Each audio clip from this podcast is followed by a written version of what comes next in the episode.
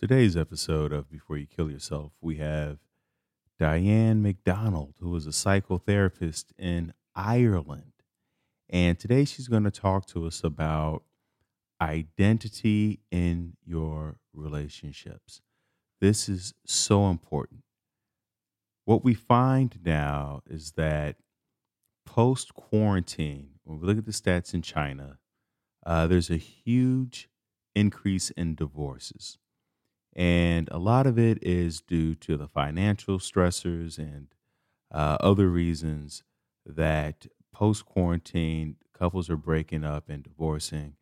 And then on top of that, there's the increase in suicides as partly as a result from the divorce rates, uh, but also the loss of uh, status and identity. There's just so many changes that happen uh, once this quarantine lifts.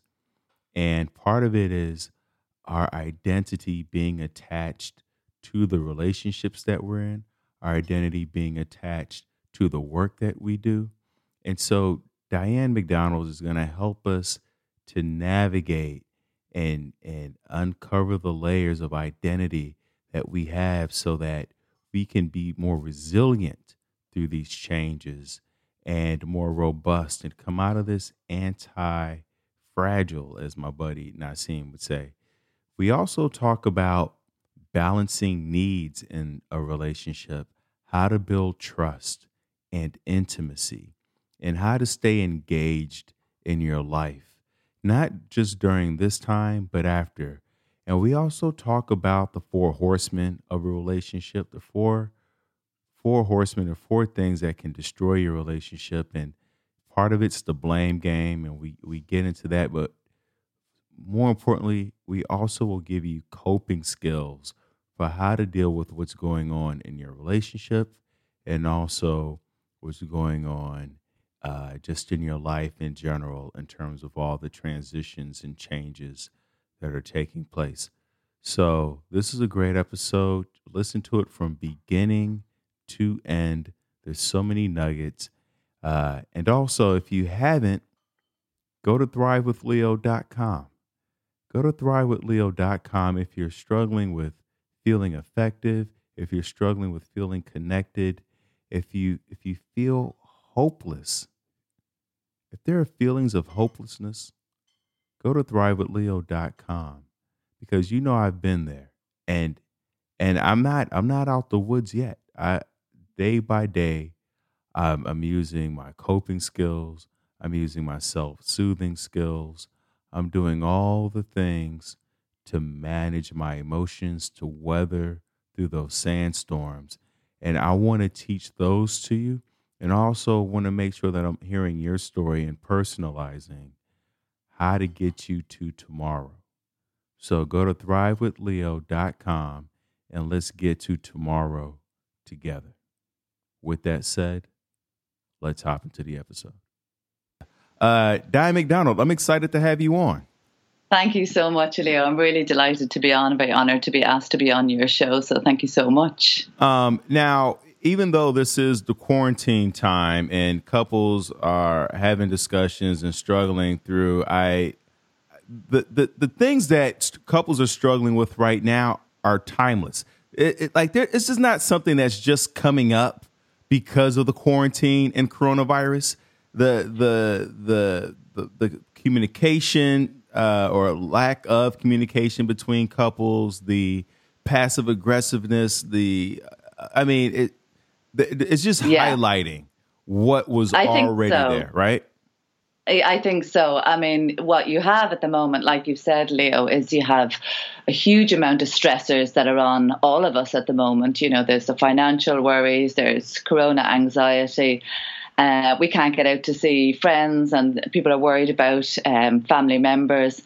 Um, and then you're working from home and juggling childcare and all of that kind of pressure. You know, um, I'm I'm a fan of the the window of tolerance model. You know, and when we look at how much uh, tolerance a couple is going to have for each other at the moment, with the stressors kind of piling on from the top and the resources gone from the bottom, what you end up is a very, very window narrow uh, window, a narrow window of tolerance rather, um, and that's where we start to get uh, a, a, little bit irritable, to say say the least. To You know, most of our nerves get frayed uh, at this point. Um, so I suppose the challenge is how do you balance your own needs with your partner's needs or your family's needs? Um, and like you said, it shows up in in different ways. I mean, it, yeah, if there's cracks in the relationship already um, and ongoing issues, this is going to just really highlight it for a lot of people, right? Um, can we, you know, you talked about balancing needs.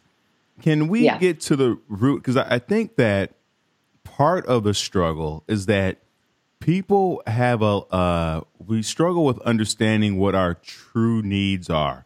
Like a lot of times we yeah. think we need uh, we think we need money, we think we need uh, time, but really at the root of it, you know, when you look at like uh, the list of needs, especially emotional, like we have a need for acceptance, we have a need for appreciation. Can can you speak to that?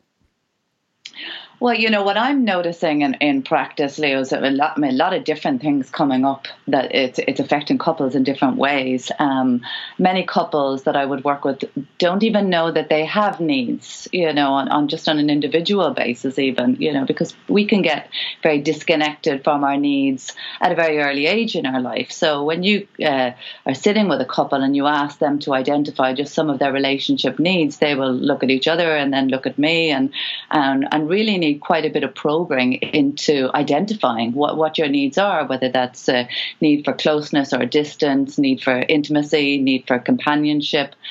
Um, and I think identifying some of those needs uh, is, is crucial, really, just even being able to, to name them.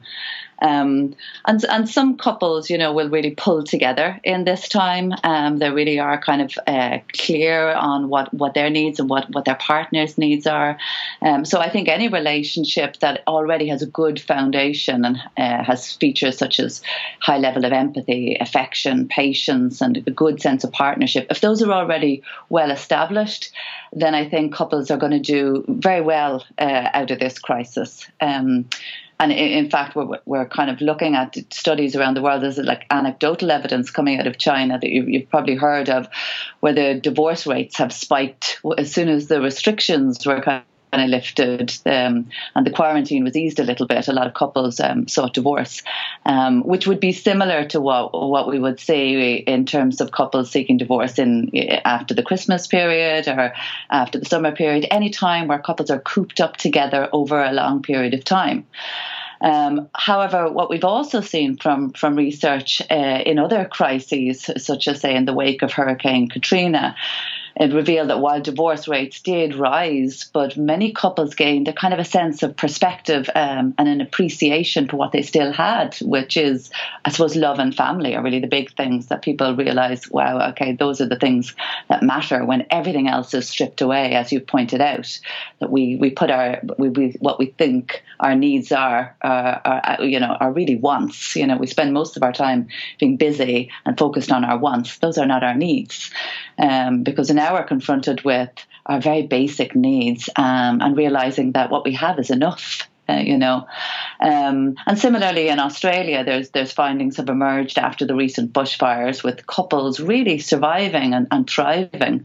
However, you know, it's important to kind of point out that these do tend to be the couples that have those strong foundations already in place. You know, so it is difficult for couples that are already under strain. You know, one of the the challenges I think of the corona anxiety that's around at the moment is that people have very different coping mechanisms you know so you may have one partner who's fully immersed in work learning how to adapt to this new and ever-changing world um, and their partner's cracking open the third beer of the night you know. So you have very different coping mechanisms and that can lead to disagreements you know and that can really kind of put a strain on already strained couples.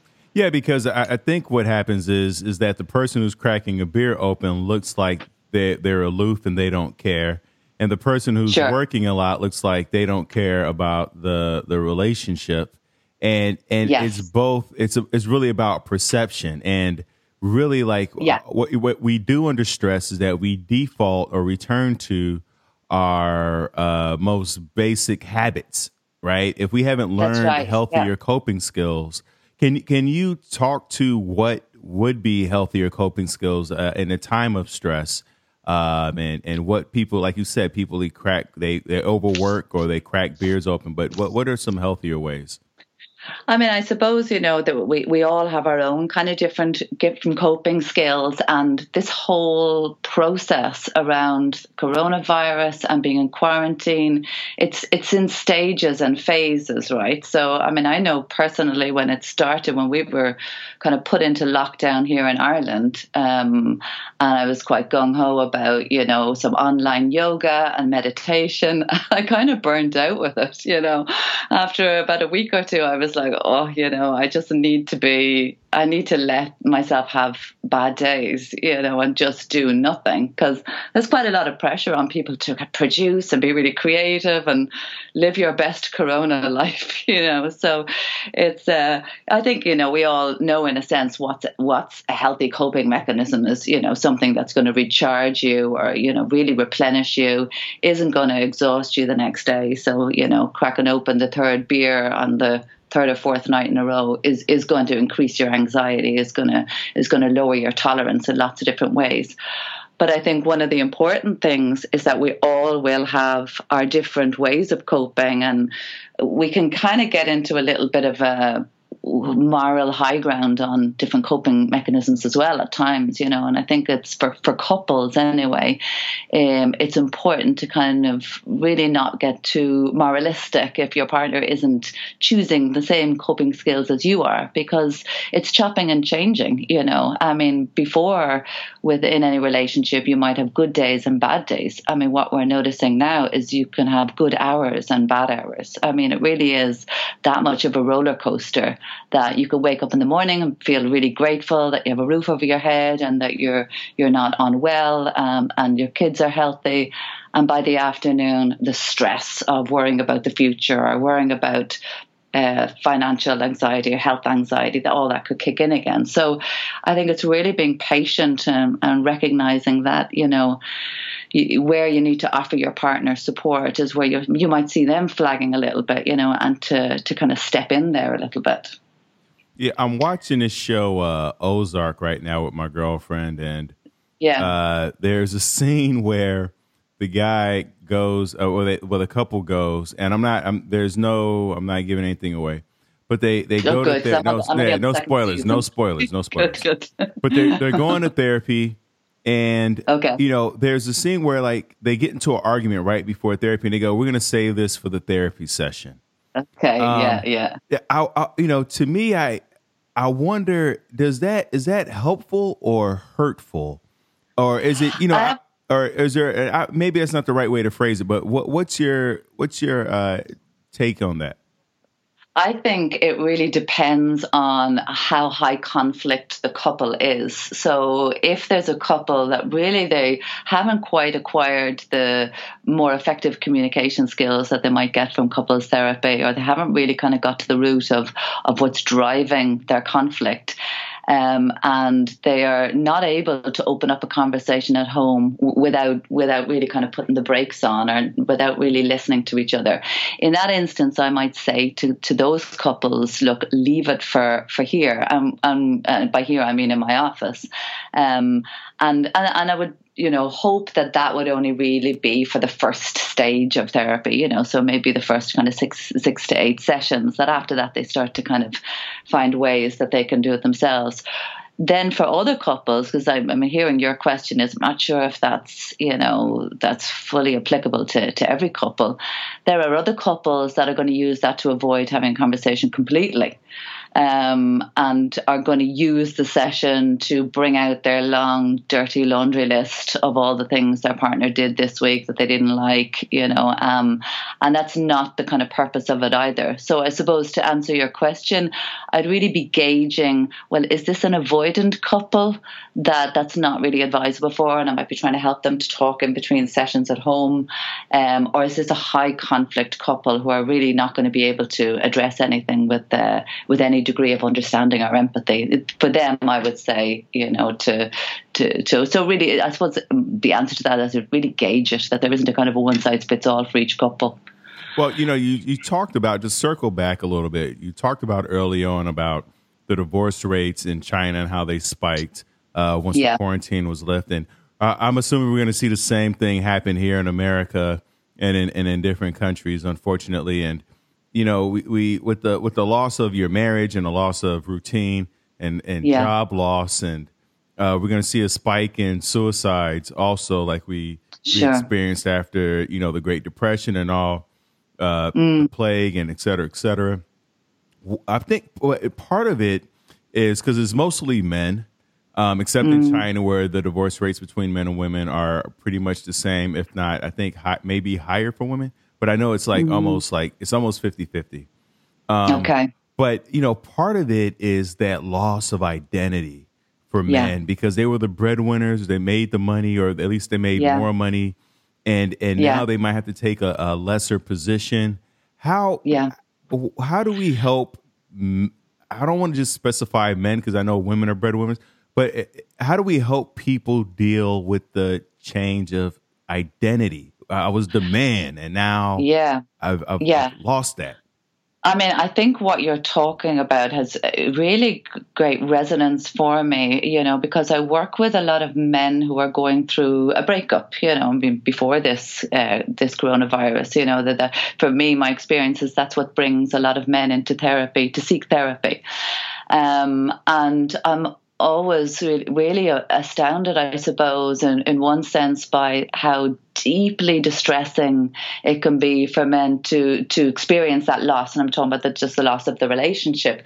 So, you know, I think any loss like that and loss of identity is a is a, is a huge one. You know, I work with um, I use the kind of emotionally focused couples therapy model, um, and one of the kind of things of that is that you know usually in a couple there's one person that's very driven by attachment needs, um, and there's another person in the relationship really driven by identity needs, and you can kind of identify that in the arguments they have. You know, of who's defending what or who's more distressed if one person walks out of the room or you know so i think you're right i think identity is is a, is a huge thing for for a lot of men um, and purpose because getting up in the morning going to have a job or being able to provide for your family gives gives all of us a huge sense of purpose you know? And i don't think it would be overstating it to say that we are all going through a, a massive grieving process in a sense at the moment.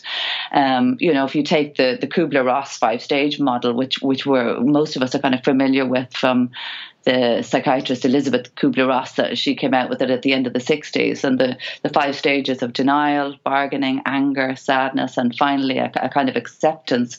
We're all experiencing so many forms of loss. Yes, there's the, the loss of identity, the, the loss of employment, loss of freedom, and we can't go out of our, our houses. I, I, I don't know what, what stage of kind of lockdown you're at where you are, but here we are, we're allowed to kind of go out for some exercise but no further than two kilometres. You know, um, we can't uh, meet with friends and all, all, of that. So the loss of social outlets, um, loss of security, and of course the loss of our health if we get if we get sick.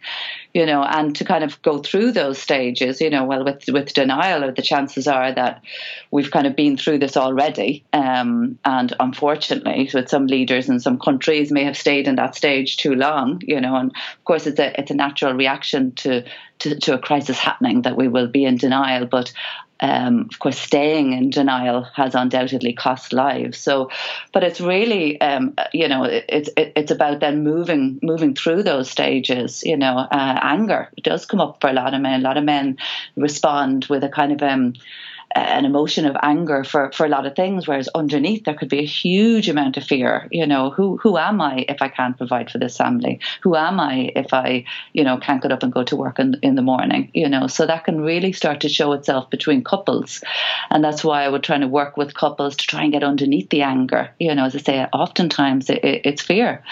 Um, and then we can kind of go into a, a, bargaining you know well as long as i'm kind of working one day a week i'm fine or as long as i you know you know the, all the different ways in which that we we desperately try to hang on to a sense of normality you know to kind of avoid the the, the enormity of it all. Um, and then we kind of sink into a, a, sadness or a depression because the coronavirus is very overwhelming. Um, and plus, we're forced to stay at home for an unknown length of time. So it can be really tempting to just shut life out, you know, and stay in bed. And you know, as you're saying, there's there may be a, a spike in, in suicides, you know. So we stay at home, overeat, overdrink, lose our sense of purpose, lose our routines. And these are all really good primers for entering into a stage of depression, you know. Um, and that's why I would always stress the importance of how to resource ourselves, e- even with the limitations on that. Get outside while maintaining social distance, organize kind of get togethers online, you know, a- anything you can do to kind of stay engaged in life and hopefully then move on to a, a, kind of acceptance of it. You know, and this stage isn't about happily accepting the situation, but it is about understanding what's going on and finding ways to work with it. Because in many ways, this is the new normal, and we have to help each each other out kind of as best we can. So it is accepting that a lot of it is outside of our control and some of the feeling of loss of identity may be outside of our control, but it's focusing on what is within our control. You know, focusing on, well, what other ways? I, am not just a man that gets up and provides for my family and, and works. I'm not only the person that's in the, the office achieving. Um, it's it's really kind of maybe confronting people with with looking at that and going, I am more than uh, more than that, you know. So I think I think you're right. It's difficult for for maybe a lot of men who have defined themselves perhaps in these maybe maybe narrow ways, you know, um, to to have to kind of look a little bit deeper and, and ask those questions of, of of who they are really.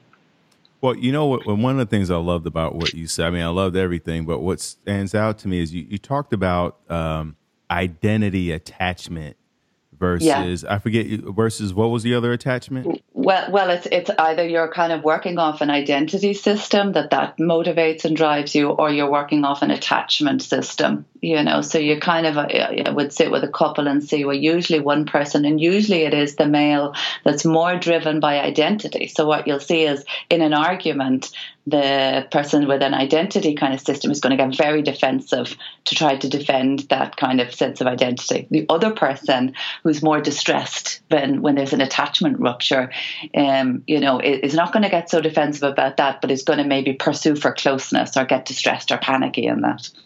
Uh, oh, right, right. So the, the attachment person is thinking more about the relationship where the identity person is thinking more about the the work or um, it, it's it, it, sounds like on some level yes okay. yes yeah yeah well that can be very sensitive to anything that might be perceived as as a slight you know so maybe very sensitive to criticism or seeing perceived criticisms where it's not there you know um, and I, and I think that, that there is a lot of pressure on couples at the moment because, you know, if one person has lost their job, and oftentimes it's both both people who have lost their job, you know, and then the stress that they're putting on each other, you know, well, you should be out doing this or can you do this? Or, you know, trying to kind of control some of which is it's certainly at the moment outside of our control. You know, what do I do when I'm when I'm not you know out there driven and ambitious and i i just need to kind of go with the flow at the moment and that's not easy well, you know, one of the things that um, I, I, was listening to Esther Perel. I'm, I'm, I'm assuming that yeah. you, have heard,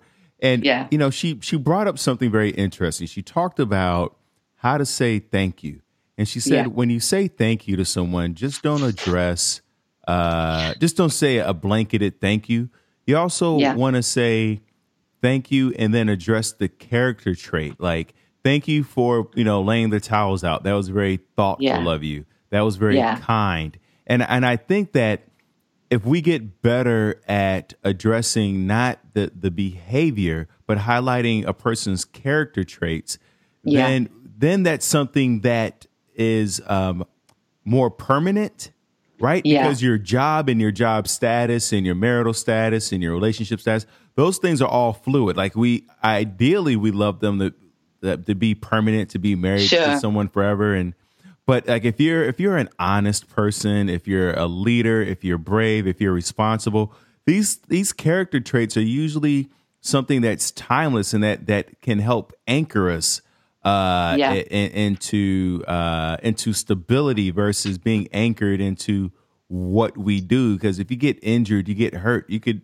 that could that can throw a lot of things in a limbo, but it doesn't change your character, right? That's right. Yeah, that's right. There's something very beautiful about that. I mean, I can even kind of feel myself softening, you know, as you're talking about that, because how often do we get the opportunity in our relationships to really sit down and and, and highlight that for the other person you know highlight that we've noticed that uh, you know and to and to thank them for it i think that's lovely yeah and it reminds me of I, I sometimes do do an exercise with couples called a clearing exercise uh, and really, it's just very simple. It's almost kind of like an active listening exercise where one person will will will finish the sentence, and I'll feed it to them, and I'll say, "Okay, I want you to start the sentence with something I want you to know is," and I want you to finish that and tell your partner, and the partner will just say thank you. So they're not allowed engaged or you know agree or disagree, but just just thank you. Um, I think there's something very open hearted about saying thank you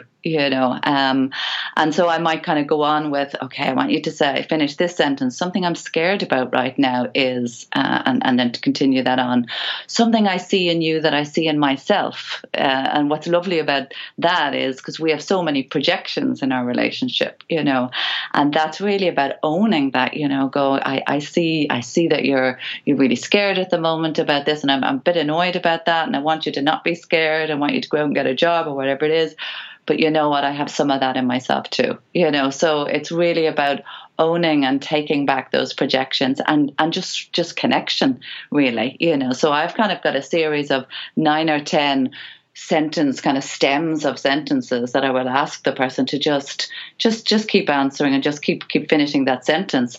Um, and I think that this crisis at the moment is giving us an opportunity to be able to to sit down and, and do something like that, you know, because we with less focus on conversations that revolve around okay who's picking up the kids from school or what time will you be home so i can plan dinner there's just now a little bit more space to really check in with each other on on a deeper level. You know what are your partner's hopes and dreams in life? What are their biggest fears about all that's going on at the moment? And to really listen uh, to what the other person says you know. I think it's about trying to see each other with fresh eyes. Um, and that's not always easy when we're with the busyness of life and rushing around and just trying to, to survive in other ways, right? Well, you know, what I love about that idea of seeing each other with fresh eyes is that it, it also encourages us and reminds us to see ourselves with fresh eyes because a lot of times yeah. we start to believe that um, you know oh, I'll, I'll, never be able to do this or I'll never. We start mm-hmm. using words like never and only and uh, this black and white thinking can kick sure, in. Sure, sure. But as we learn yeah. to practice seeing the other person with fresh eyes, then we start to see ourselves with fresh eyes, and we don't get locked into our job status and relationship status. Yeah. So we become more fluid in our thinking. Yeah, yeah. And I think in a way that this is forcing us to do that too, because a lot of our own ways of doing things are, aren't available to us. Um, and yes, we're needing to think creatively and how I'm going to do my job and all of that. But I think we're being confronted with uh, certain realities about about that. You know, so yeah, as well as, as our partners, we ourselves, uh, like like you said, Leo, it's we're trying to look at ourselves with with fresh eyes. Okay, if I strip away all these other things that I that I believed defined me and I don't have that, uh, what am I left with? You know, and I mean, there's so much resilience as well. I mean, uh, uh, that I've just been and community. You know, people kind of coming together in a community spirit and and showing great resilience and and connecting in with, I don't know, something much more uh, I don't, for me, it's been very heartwarming in lots of ways. I mean, it's it, it's it's a dichotomy, right? Because you have the complete tragedy of what's happening in all our countries around us, and then you have this kind of coming together of, of, of people and people working for free and pulling in their their resources and, and helping out the the kind of frontline workers. Um, so it, it's a mixed bag you know that's what i'm really with it's like at the end of the day you know i I kind of look might look at the figures in my own country and try and get the updates and it's a, it's a strange kind of it's out there and I'm in here quality to it. I don't, I don't know if it's the same for you, Leo, or you experience it in the same way.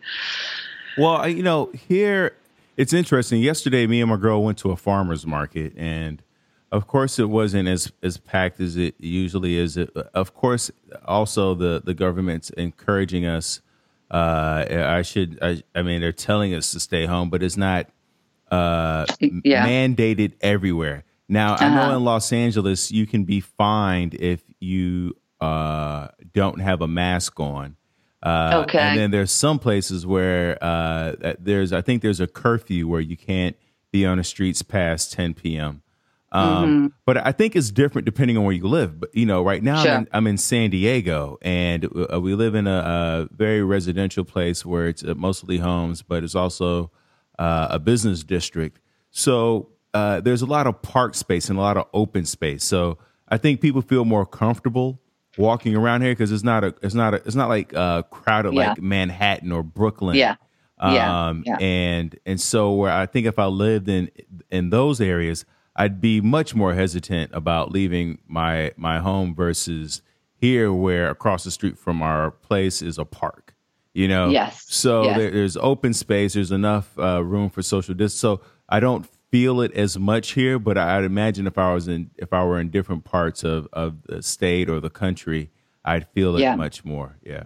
Yeah, yeah. I mean, it's a it's a strain. I mean, here what we've had is, you know, I think it was four weeks ago they suddenly closed the schools. I mean, we kind of found out halfway through the day that they were closing the schools, um, and then they introduced further lockdowns last week. And you know, as I said, we're pretty much confined to to our two kilometer radius. Um, um, so it, it, it is mandated in lots of ways. Um, so it's it's a yeah, it's just an odd situation, and people are doing this kind of strange which way will I go, left or right, when they're out walking. This awkward kind of uh, don't want to bump into another person, but aren't quite sure what the the social etiquette is around it. You know, so it's a, it's an odd thing. And actually, for some of my couples that I've been working with who might have very um, difficult circumstances. So couples say who are separated but are living under one roof for financial reasons or because of children. Now you have a whole new area within which conflict can arise. You know, so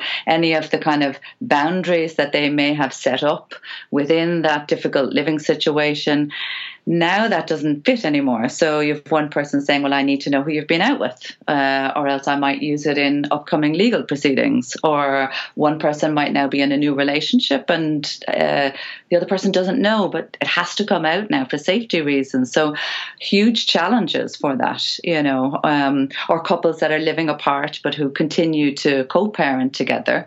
Because um, I've heard some partners instructing their ex-partners to stay away from the children for extended periods and it can really raise suspicion as well, as in, is my partner really protecting the children, or is this being used against me in some way? So it's it, it's creating lots of lots of different kind of um, stresses for people uh, who are all in, in very different situations, um, including new relationships. Because I've some clients that en- were entering into new relationships at the start of all this, uh, and now they're faced with the challenge of not being able to see each other physically.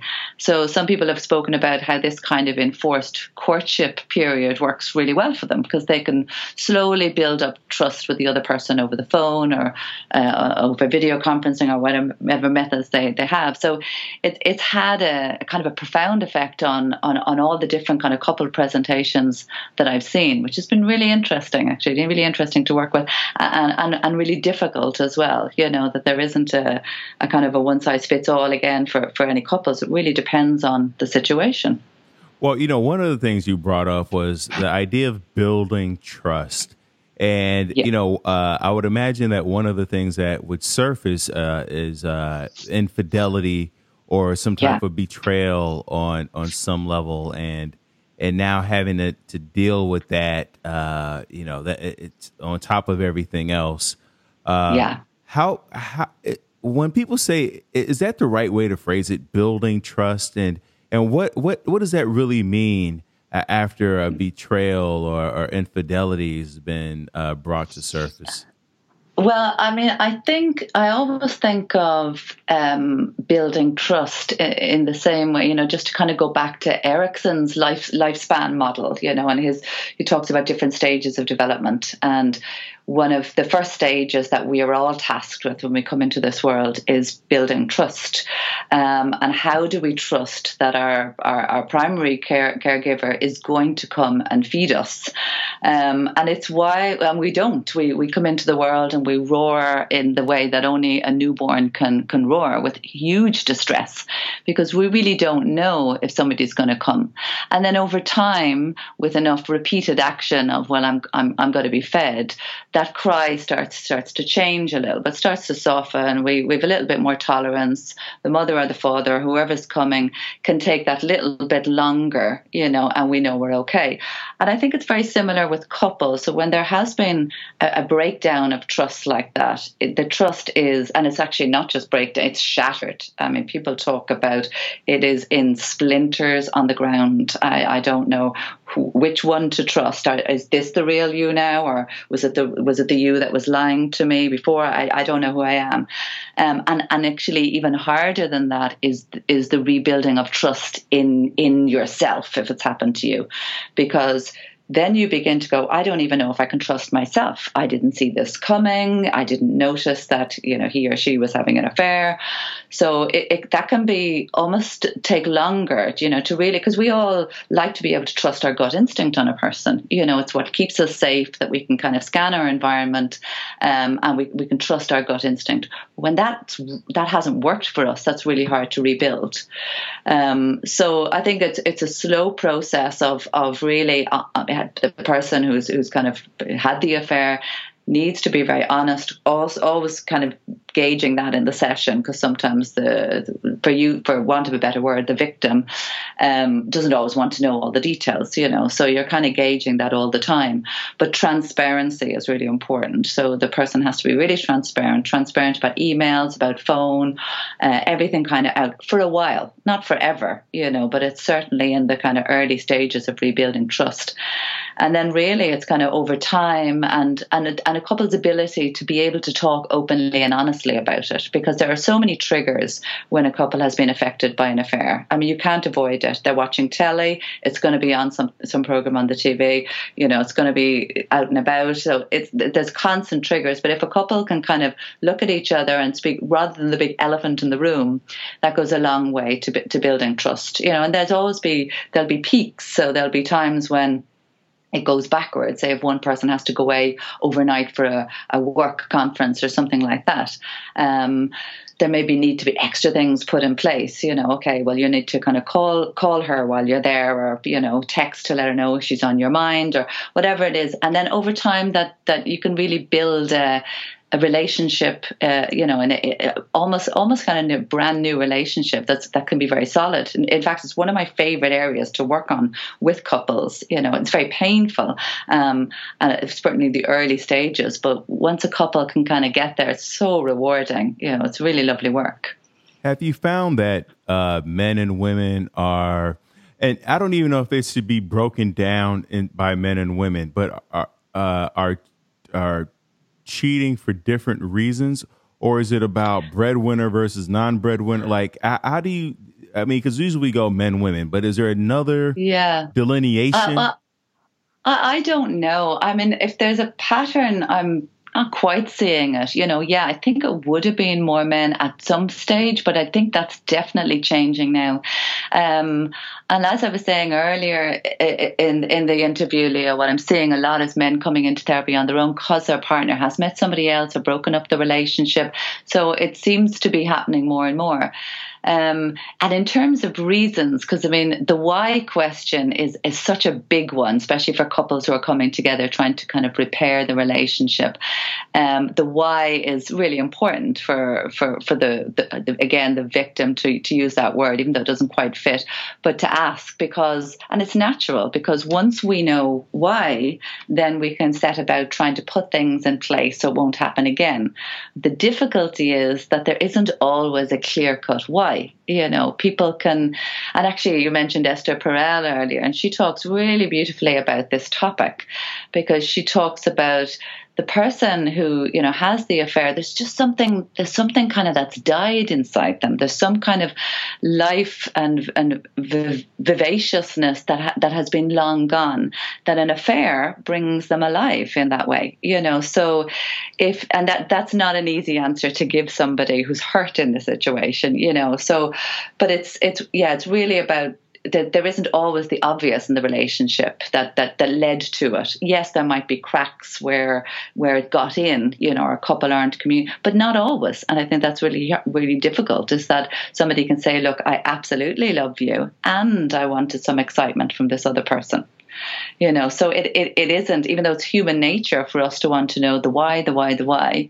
Um, and in my sessions with couples i'll always you know work alongside that um, and kind of speak to that part as well. We try and find out the why but it's a little bit of a, a dead end because you know the person doesn't oh it's it's a bit it's multifaceted really you know. Um, but i think something comes alive for them uh, in the affair that that hadn't been awakened in, in a very long time. And I think if there is a, and that can happen for both men and women. You know, I don't think that there is um, as much of a kind of a gendered breakdown in that as as maybe there used to be. You know, but I think I think partly because women are more independent, working working ourselves, financially independent. You know, I think we're kind of seeing a, a balancing out in that regard in lots of ways. Well, you know what's interesting is you know uh, on Ozark once again, and this is first episode. Yeah. I'm not giving anything away, but someone cheats. I'm not, you know, and yeah. and the reason that the person gives is because they wanted to feel alive. And there you go. What I've what I've realized, and I've heard that before, and, and I've cheated myself. I'm I'm not not in my uh-huh. current relationship, but I've cheated before, and it's true. Is there's an excitement, there's a dopamine rush, there's a uh, mm-hmm. this the, all the things that are associated with it. You get to be a different person and and do different and whatever whatever is entailed in it. And uh, what I've realized is uh, that feeling of aliveness also comes from being extremely present. Comes from mm. being extremely truthful. And what I mean by that is, um, I I've realized that a lot of times in my in relationships, what's been challenging me for for me to express are the uh, the gray areas mm. um, emotionally, like to to to express joy, happiness, anger, not a problem, but mm. for me to express uh, sadness, hurt, uh, mm. disappointment, those things are a challenge and and I think that as you start to callous over those emotions and brush them under, you start to you you you start to lose a piece of yourself, and you don't feel present, and then you feel like the person you're with doesn't see you or doesn't understand you or they don't hear you or you don't feel connected and and yeah. you don't realize you're the one that's been building the wall slowly and surely because you you you've been afraid afraid to show up as your full self. And I and I imagine for a lot of men who uh, have an identity crisis right now because they're losing their job and they're losing a lot of them probably haven't even told their wives the, the truth of the economic situation of the finances and where all the money is and where it's been going and uh, mm. and, and, how they feel about it right it's yeah and, and so that aliveness that that we seek and that i'm seeking it comes from this moment right here, right now, you looking her in the face or you looking yourself in the face and just being present and honest. Does that yeah. does does that resonate on any level? I mean, it really resonates with me because uh, sometimes when I'm working with couples, say outside of this particular issue, you know, if there's just a, a kind of a drift over years uh, and a lack of intimacy and a, just a lack of kind of basic liking of each other in a way.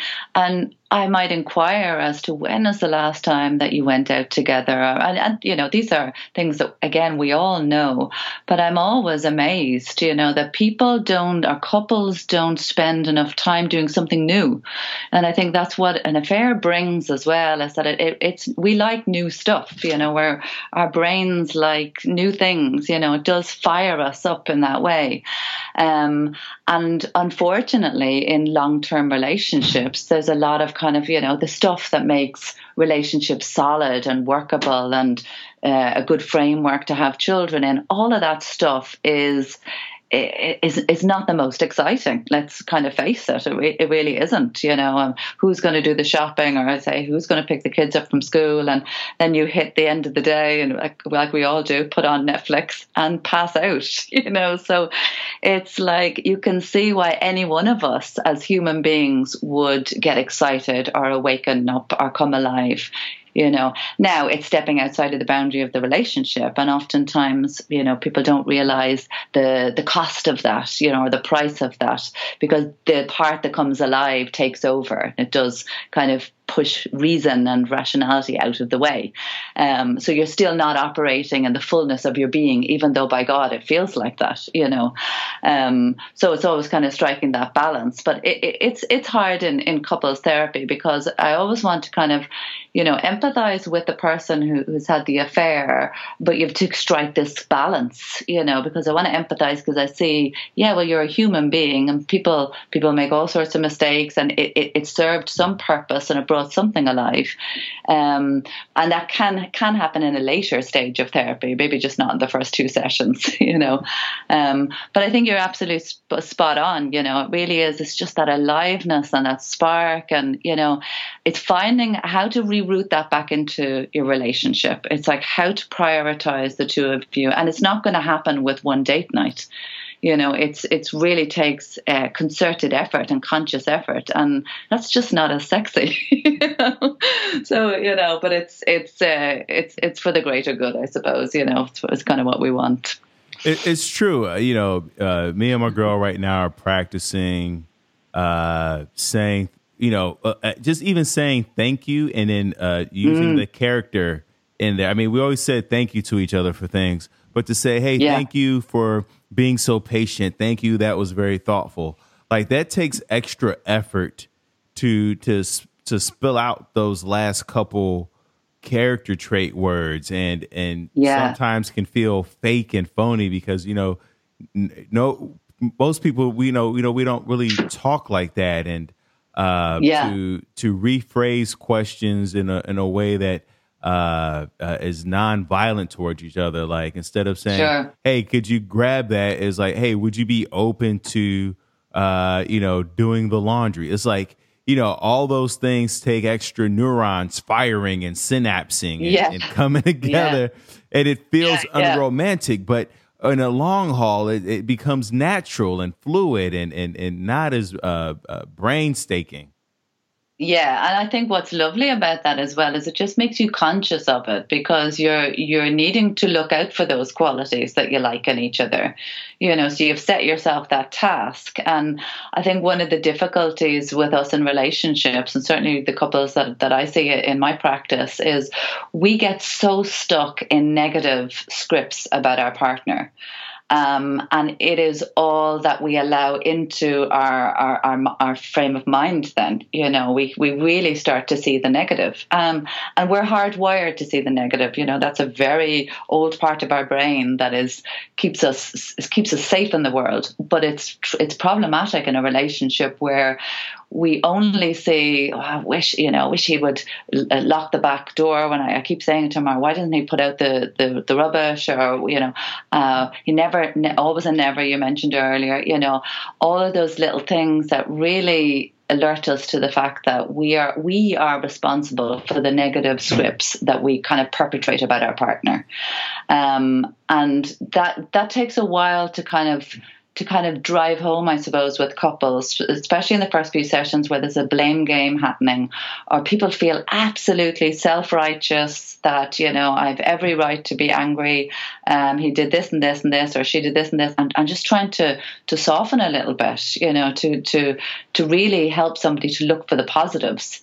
Uh, and it does require that little bit more more work, you know, as as you're saying, you know, to really uh, but it generates it. Then it generates a different kind of mindset, you know, because we know, and especially kind of circle back around with the, with the coronavirus at the moment, anxiety and tension are, are, are, are, as contagious and negativity are as contagious as this virus is. But in the same breath, so are kindness and compassion. So we do need to cut each other a little bit of a slack and let go of those negative scripts that we often have about each other because we can't control our partner's behavior, but we can take control of the ways that we're thinking about those behaviors. So, and that is what we as individuals are responsible for, not changing our partner, but changing how we think about, about them. You know, you talked about negative scripts and, uh, and you know, in the in in the blame game, and I know part of that is uh, the, the four. Uh, I forget what it is. The four horsemen of relationships. Yeah, uh, yeah. Like blaming and what what are they? Well, there's there's criticism, contempt, defensiveness, and stonewalling. So, do you have a script? Do you have different? Because earlier you said you had extra, like a clearing exercise, and, uh, yeah, I'm sure you have yeah. other exercises. Do you have counter scripts for the negative scripts, or, or for those, or uh, a way of I mean, helping people reshift that?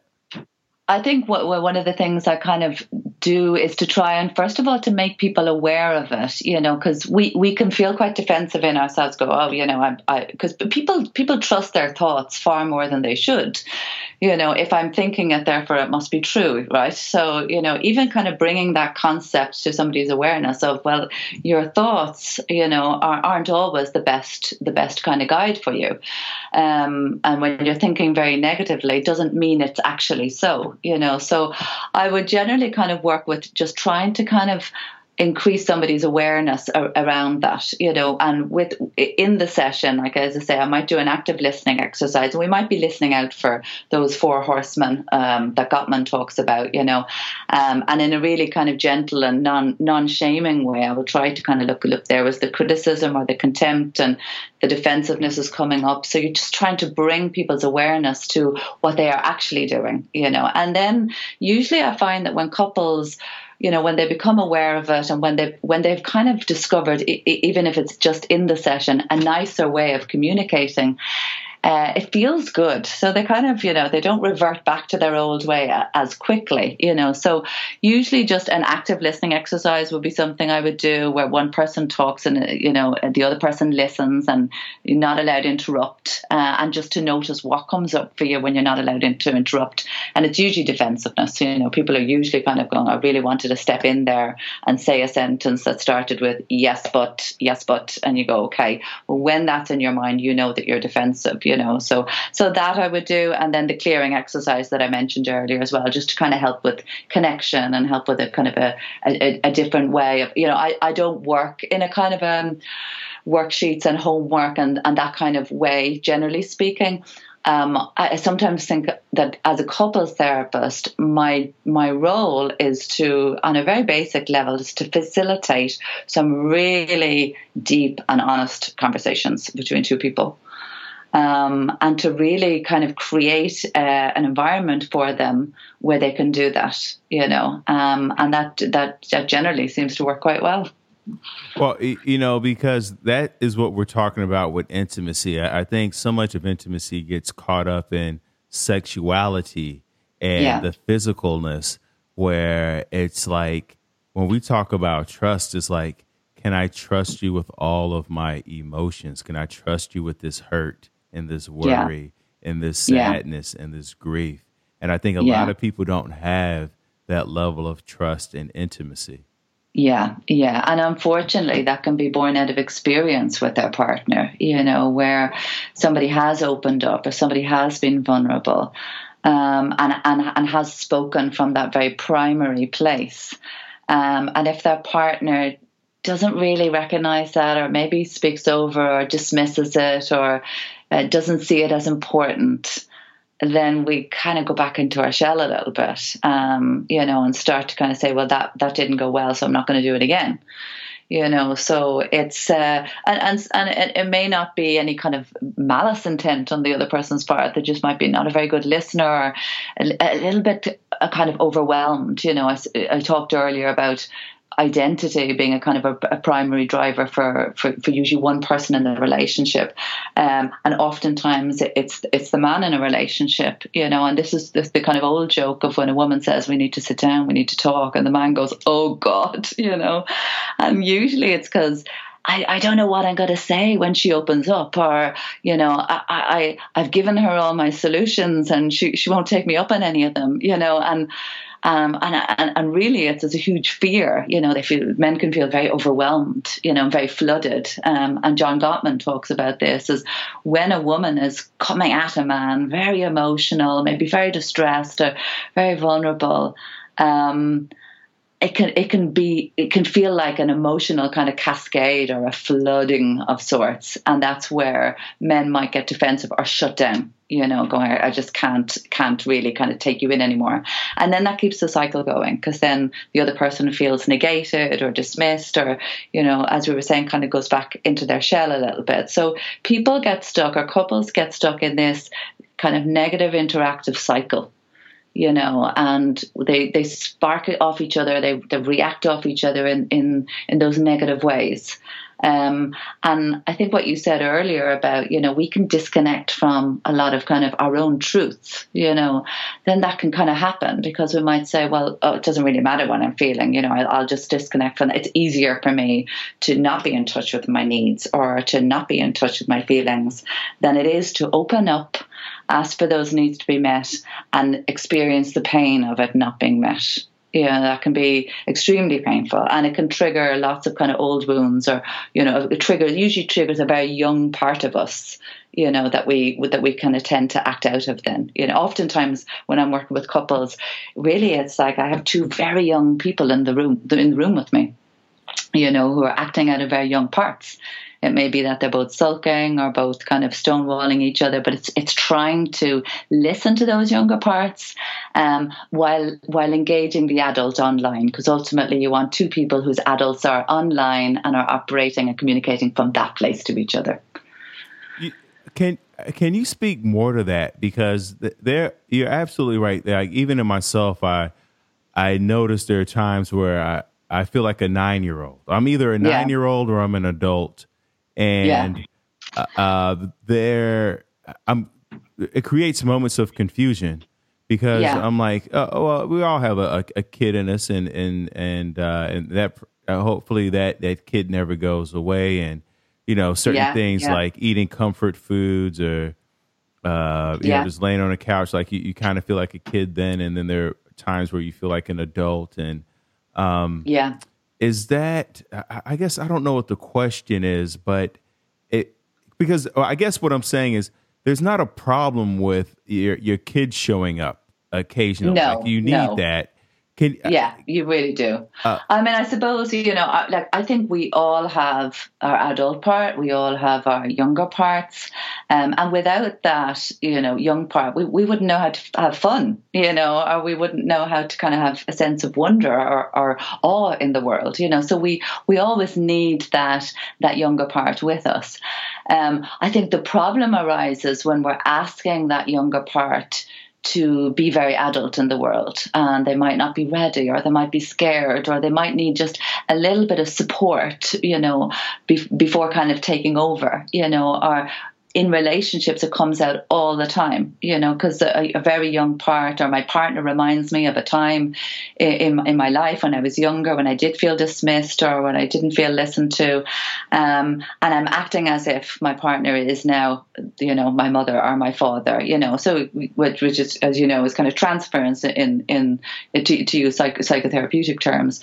So you're kind of identifying with a couple because you, you might have one partner who's very thinks they're adult, but they're actually a, like a very kind of a critical, overbearing parent, um, and they're talking down to their partner as if their partner is a child. So you've got a very unhealthy dynamic. You know, you see that a lot in in relationships where where dominance is an issue or kind of dominance and control. You know, um, so that's kind of one kind of picture of that. But to, to kind of get back to, to what you're talking about is, yeah, we we all have those those different parts in us.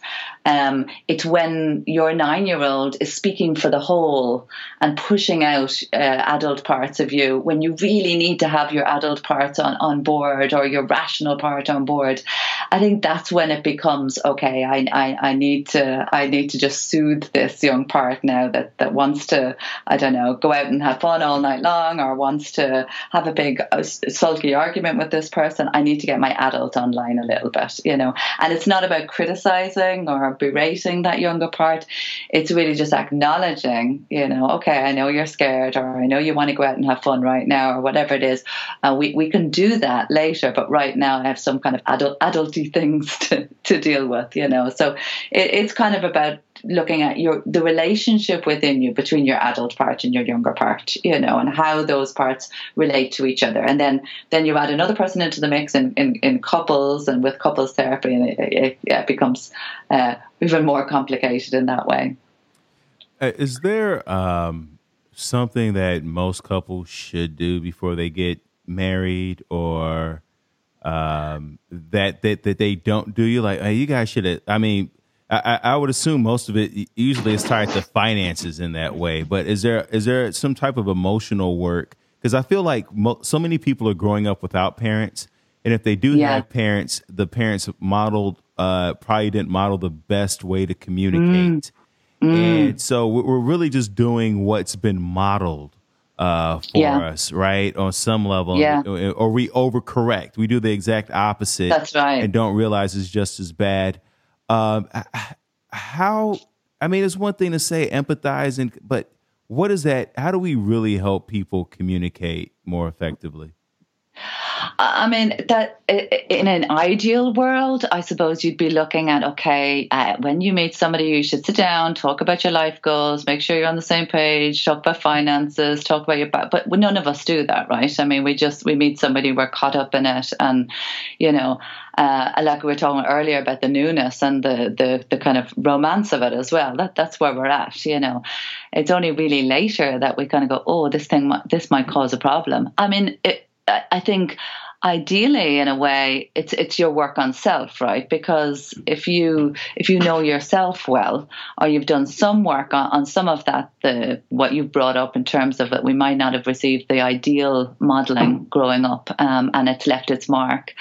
It's lack of awareness that causes causes the issues you know? So we carry that with us uh, kind of unexamined undigested um, we kind of walk a little bit blind I- I into our relationships. Sometimes we might learn along the way um, through trial and error and from different relationships. Um, but ultimately, I think probably the, the only thing that we can do that will set us up for, I suppose, more success in relationships is really to develop a better level of self awareness um, and, and hope that the person that you fall in love with has, has done a little bit of that work themselves as well because um, I think it's when when we're out of awareness or when stuff is in our unconscious or we just don't know the, the ways in which we're being affected by by our past that, that's when it causes issues for us. You know that makes so much sense. Uh, the other day i didn't get a good night's sleep and i was super irritable for the entire day. And you know my girl was you know she was trying to hug me kiss and i was just like i didn't get enough sleep last night I'm very irritable. Yeah. So I'm going to be yeah. very distant for most of this day. I, there's nothing yeah. I can overcome. Know that tonight I'll get a good night's sleep and then I will show up as my full self. But I'm not going to force it. I'm not going to pretend this is where I'm at right now. And she respected the honesty, gave me my space, and we were back to our normal routine the the following day. And yeah, because you owned it. I owned know, it, and I was aware yeah. of it, and I didn't because it would have been very easy. A younger Leo would have thought that uh, maybe I, I, was I would have projected. I would have been angry at her. Don't touch me. Why are you touching me? Yeah. People, I got yeah, stuff to do. I, I got to, you know. Uh, but I was very aware of how my lack of sleep uh, influenced my behavior and how Absolutely. I felt. And so yeah, was, I, yeah, yeah. At the moment, I'm doing I'm doing a five two diet. Do you know the five two diet? What's the five like, two diet? A five two diet is where you fast for two days in a week. Like you can have maybe 500 calories on those days, but you're ultimately you're fasting. So I noticed that on those days, and it took me a while to notice it, but I was like, I am so irritable. I mean, every word that is coming out of everyone else's mouth is like grating on my ears, you know. So again, I kind of realized I said, okay, I need to, I need to withdraw a little bit here from people and the world, but I'm able to now say, look, I'm really hungry and I, I'm not going to be able to be a kind person to you. So just, you know, you mind yourself. Don't take it personally, and just if you could not talk to me, that would be great. You know, it's, it's just you so, need to say it. It's so liberating too to to know what the source is, and then to be able to communicate that, and then hopefully, right, you the, yeah. the people who are receiving it receive it in a way that, uh, yeah, it, that you can you can move forward. It doesn't stifle the relationship. Yeah. You know. Yeah. I well, know. I think what's so difficult is people people ha- are left kind of mind reading their partners all the time. You know, right. so what's lovely about you saying that is she's oh she can the relief. You know, okay, it's it's his problem. Something's up with him, and I'll just give him space but we start to develop all sorts of narratives of you know what's wrong and all sorts of false meaning making. And you know it builds and builds and builds you know and then you have an argument. So it's just you, you you're kind of giving your partner that gift of going look this isn't you it's me to use that old line. Um, and I'll be back to myself tomorrow. You know it's it's great. It's great. And so simple. Yeah, but you know what what's interesting is that uh, what we don't say because we're afraid of hurting the other person's feelings. Yeah. You know, it's like yeah. like my girl made something the other day and she was like, "How does it taste?" And I was like, "It's missing something.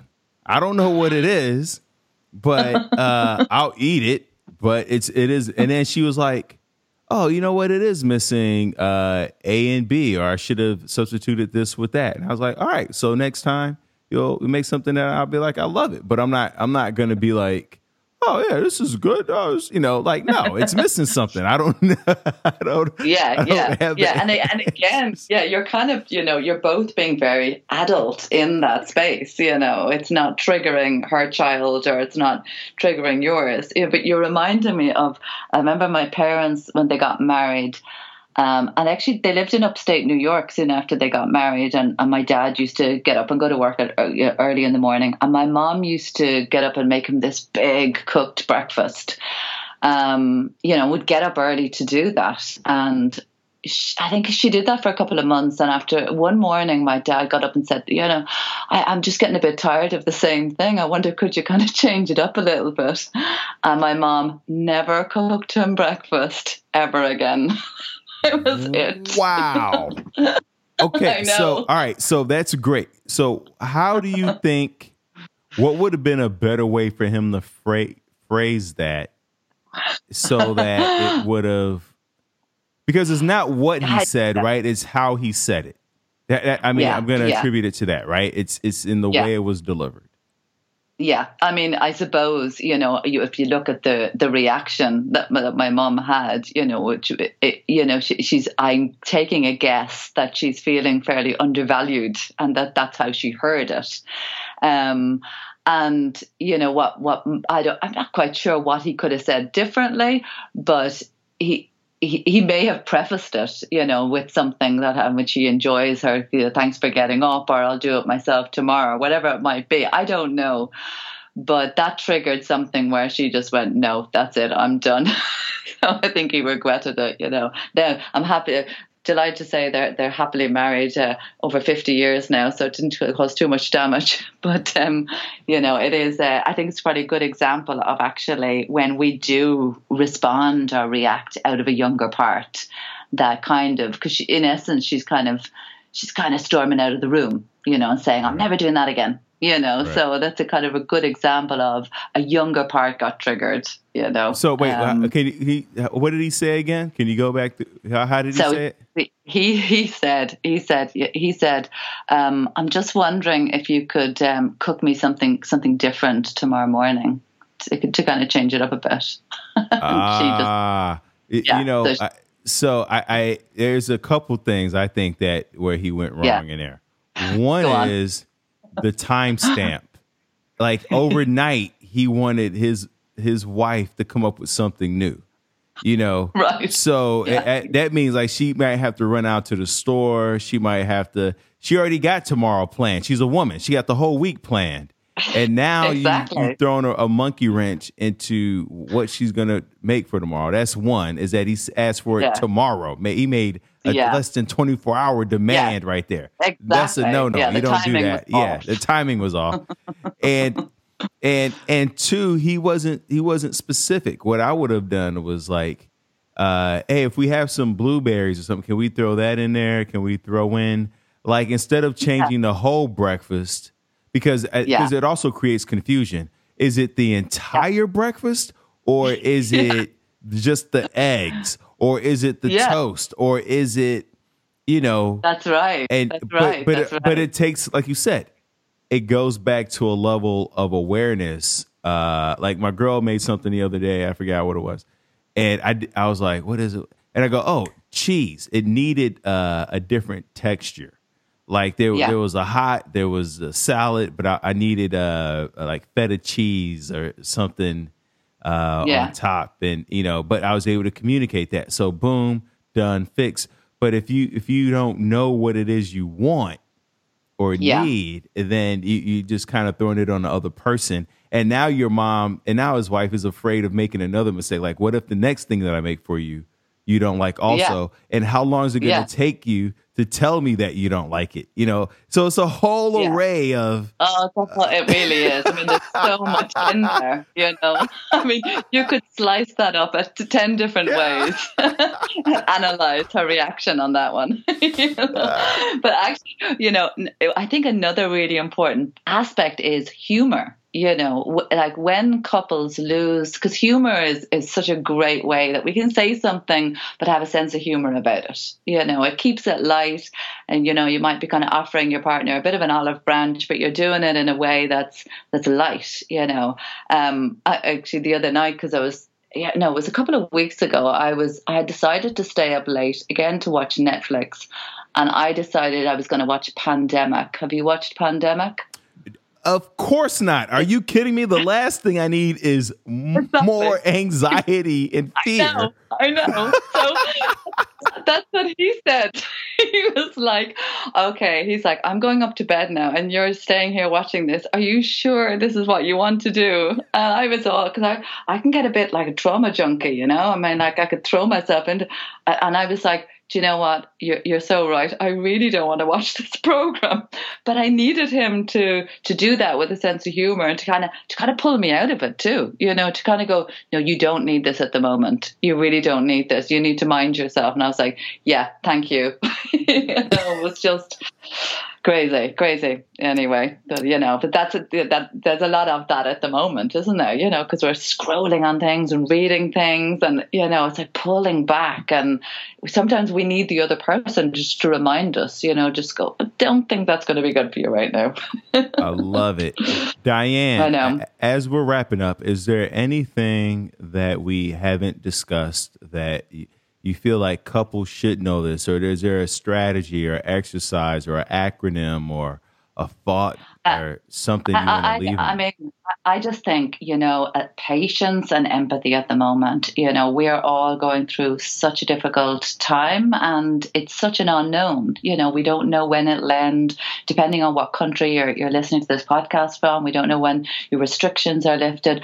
So it's just about really being, being really patient uh, and kind with each other and with yourself because, you know, we can kind of forget that this is affecting us individually too.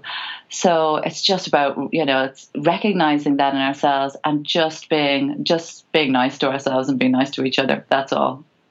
I love it. And then last thing I ask of all the guests, uh, because I imagine that there's always one person listening in who may be on the precipice of ending their life. Before Yeah. you kill yourself, what would you say to them? I would say just hang, hang on in there. If this if this time is teaching us anything, it's just that as people we are so so good natured, and there's so much help out there, and there's so many different resources to access. I mean, online therapy has taken off in a massive way, so there's never been so many ways to to access help. You know, where you don't even need to to leave your home. So I would just say reach out, just reach out to to one person. Uh, and hang on in there. Thank you so much, Diane McDonald. Please plug all your things. Where can people find you, work with you, social media, all the things? Um, well, uh, my website is dianemcdonald.ie, um, and I have a Facebook page. It's Diane McDonald, individual and couple therapist, and, and I post on that regularly with kind of tips and tricks for, for getting through this this time in particular. So yeah, you can you can you can find me on, on those uh, platforms. Thank you so much for joining us. Remember, listeners, this podcast is not a substitute for you going to get therapy. It's not a substitute for you calling the 1 800 SUICIDE number. It is not a substitute for you asking for help. Please reach out to someone. Someone wants to help you. Someone is waiting to hear your story. Your life matters and go to thrivewithleo.com if you want one-on-one coaching with yours truly. That's thrivewithleo.com and let's get to tomorrow together